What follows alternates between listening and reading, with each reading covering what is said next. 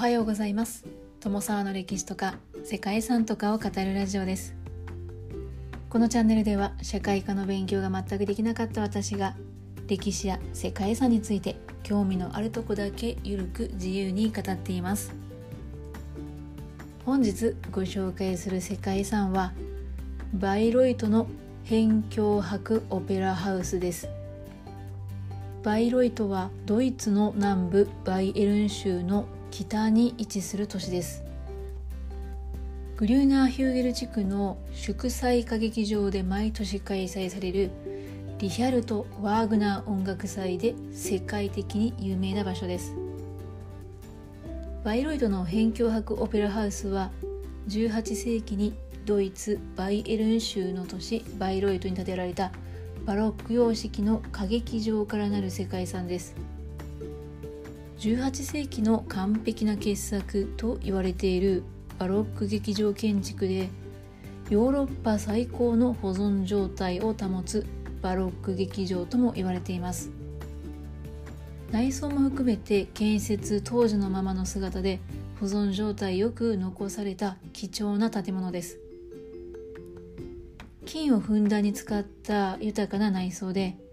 見る者を圧倒するこのバロック劇場はドイツの有名劇場建築家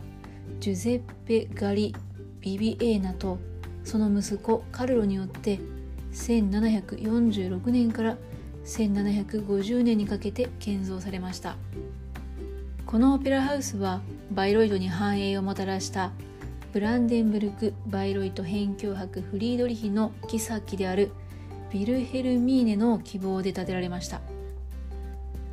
プロイセンのフリドリヒ大王の姉でもあるビルヘルミーネは音楽を愛し5年もの歳月をかけて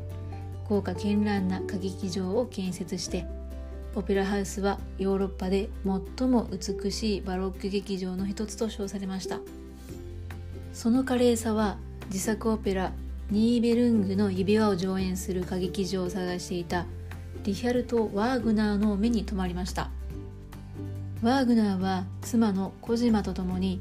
バイロイト辺境博オペラハウスを訪問したことをきっかけにバイロイトに腰を落ち着けてこの地にバイロイト祝祭劇場も作りました。現在のバイロイトはワーグナーファンの聖地としてもにぎわう都市で500席以上の観客席を持つバイロイト辺境博オペラハウスも270年前の音響効果をそのまま体験できる現役の歌劇場として音楽ファンに愛されているそうです歌劇やオペラというとこれに関してはかなり疎い方だと思う私なんですけれども世界遺産の劇場で見るオペラというのも一度体験してみたいななんていうふうに思っています。ということで本日はドイツにあるオペラハウスが登録されています。ドイツの作曲家ワーグナーも見せられた世界遺産バイロイトの辺境博オペラハウスをご紹介したいと思います。この番組はコーヒー沼で泥遊びパーソナリティ翔平さんを応援しています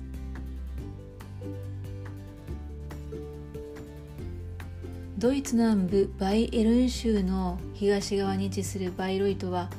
音楽祭が毎年開かれることで有名な音楽の都です。バイロイトではブランデンブルク・バイロイト辺境博の夫人でありプロイセンのフリードリヒ2世の姉であるビルヘルミーネが望み建造されたオペラハウスが世界遺産に登録されました。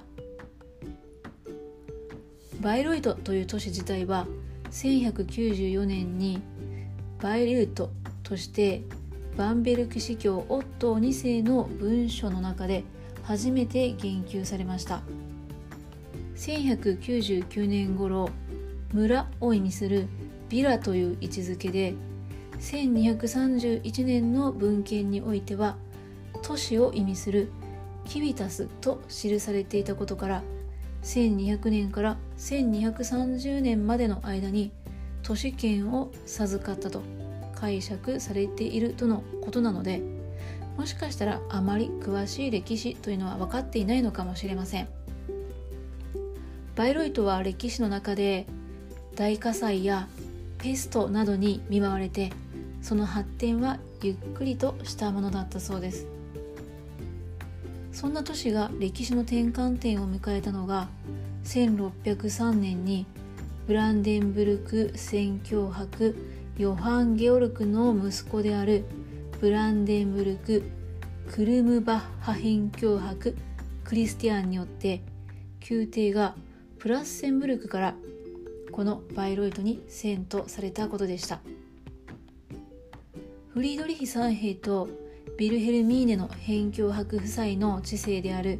1735年から1763年にバイロイトはその歴史の頂点を迎えました。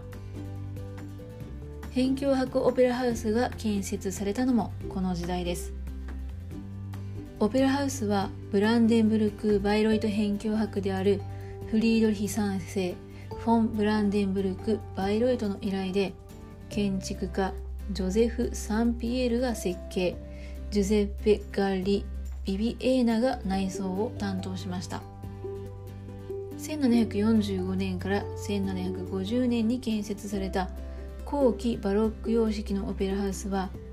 バロック劇場建築の最高峰として称賛される見事な劇場となりました。ブランデンブルク・バイロイト辺境博ことフリードリヒ3世は近代化を成し遂げるために啓蒙思想に基づく政策の下で国家運営を行う啓蒙先生君主でした。学問と芸術にもよく通じていて人々からは愛されし者と言われるほど人気のある君主だったと言われています。彼は1731年にプロイセン王フリードリヒ・ヴィルヘルム1世の娘ヴィルヘルミーネ・フォン・プロイセンと結婚しました。フリードリヒ3世は1735年に辺境伯領を相続するとバイロイトのエルミタージュ新宮殿をはじめ数多くの建物を建設しました。ヴィルヘルミーネもまた芸術に対する造形が深く特に音楽に関しては自ら作曲を手掛けるほどだったそうです。ヴィルヘルミーネは数多くの音楽家をバイロイトに呼び寄せて1737年にはバイロイト劇場社を設立し劇場の運営などを行っていました。世界遺産に登録されている辺境博オペラハウスは2人の娘であるエリザベートとブルテンベルク公カール・オイゲンの結婚が決まった際にフリードリヒ3世がその祝いとして1745年から建設を始めた新しいオペラハウスでした。設計を担当したのはフランス人建築家のジョゼフ・サンピエールで内装はイタリアの劇場建築家ジュゼッペ・ガーリ・ビビエーナが担当しました。劇場の完成は間に合わなかったものの1748年の結婚式で披露されたのは類を見ないバロック様式の豪華な姿だったそうです。完成後主に運営を行ったのはヴィルヘルミーネで彼女は自らチェンバロの演奏など舞台に上がることもあったそうです。この劇場の建設によるものなのか辺境伯領の財政は逼迫していたそうですがフリードリヒ3世やビルヘルミーネの活動によってバイライトの芸術文化は花開きバイロイトバロックとかバイロイトロココと呼ばれる独自のスタイルが生み出されました。オペラハウスというのはそれまで宮殿内に築かれるものというのが基本だったようなんですけれどもこの独立して建設されたオペラハウスは19世紀の大規模な公共劇場の先駆けとなりました。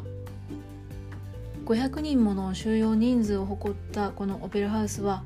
その後ヨーロッパで作られていく巨大劇場のルーツのような存在でもありました。ですが1758年にビルヘルミーネ1763年にフリードリヒ3世が亡くなるとバイロイドの繁栄は陰りを見せるようになりました。そしてオペラハウスの使用もほぼ停止されたそうです。1806年から1810年にかけてバイロイトがナポレオン率いるフランス帝国のハンズに入るとオペラハウスは倉庫として使用されて舞台の背景や小道具類は失われてしまったそうです。その後1810年にバイエルン王国。1871年にはドイツ帝国に組み込まれて最終的にはバイエルン州の地方都市に落ち着きました。オペラハウスはバイエルン王国やバイエルン州が管理を行うようになると劇場として再整備されました。バイライトはいつしか音楽の都となり1876年にはリハルト・ワーグナーが主催してバイロイト音楽祭が開催されてオペラハウスもその会場の一つとなりました。ナチスドイツの政権下においては周辺で数多くの宮殿が取り壊されたりしたんですけれどもヒトラーがワーグナーを愛好していたことからバイロイトをドイツ文化の重要地として尊重したそうでオペラハウスは破壊されることなく保護されました。1935年にはオリジナルの状態に戻すことを目的とする修復プログラムも指導して第二次世界大戦でも空襲被害を受けることがなかったといいます。実際に使用された期間が短かったことや時代の流れの中でも保護の対象となっていたことがこの保存状態の良い劇場であり続けることができた。そんな理由だったというわけです。世界遺産に登録されているのはオペラハウスのみで周囲はバッファーゾーンに指定されています。オペラハウスの全長は71.5メートル幅が30.8メートル。そして高さは26.2メートルあります。エントランスが設けられているバロック様式の西ファサードはサンピエールの設計で2階のバルコニーに添えられたコリント式の柱や屋根の彫像群というのが重厚な雰囲気を醸します。現在でも彫刻や化粧漆喰絵画など18世紀のバロック様式の構造が全てそのまま残っていて音響効果も問題なく利用できるというほどなんだそうです。世界遺産の登録においてもバロック様式の建築とともに建設当初時の彫刻であったり化粧漆喰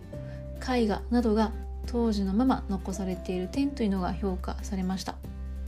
ただかつての修復で使用された塗料が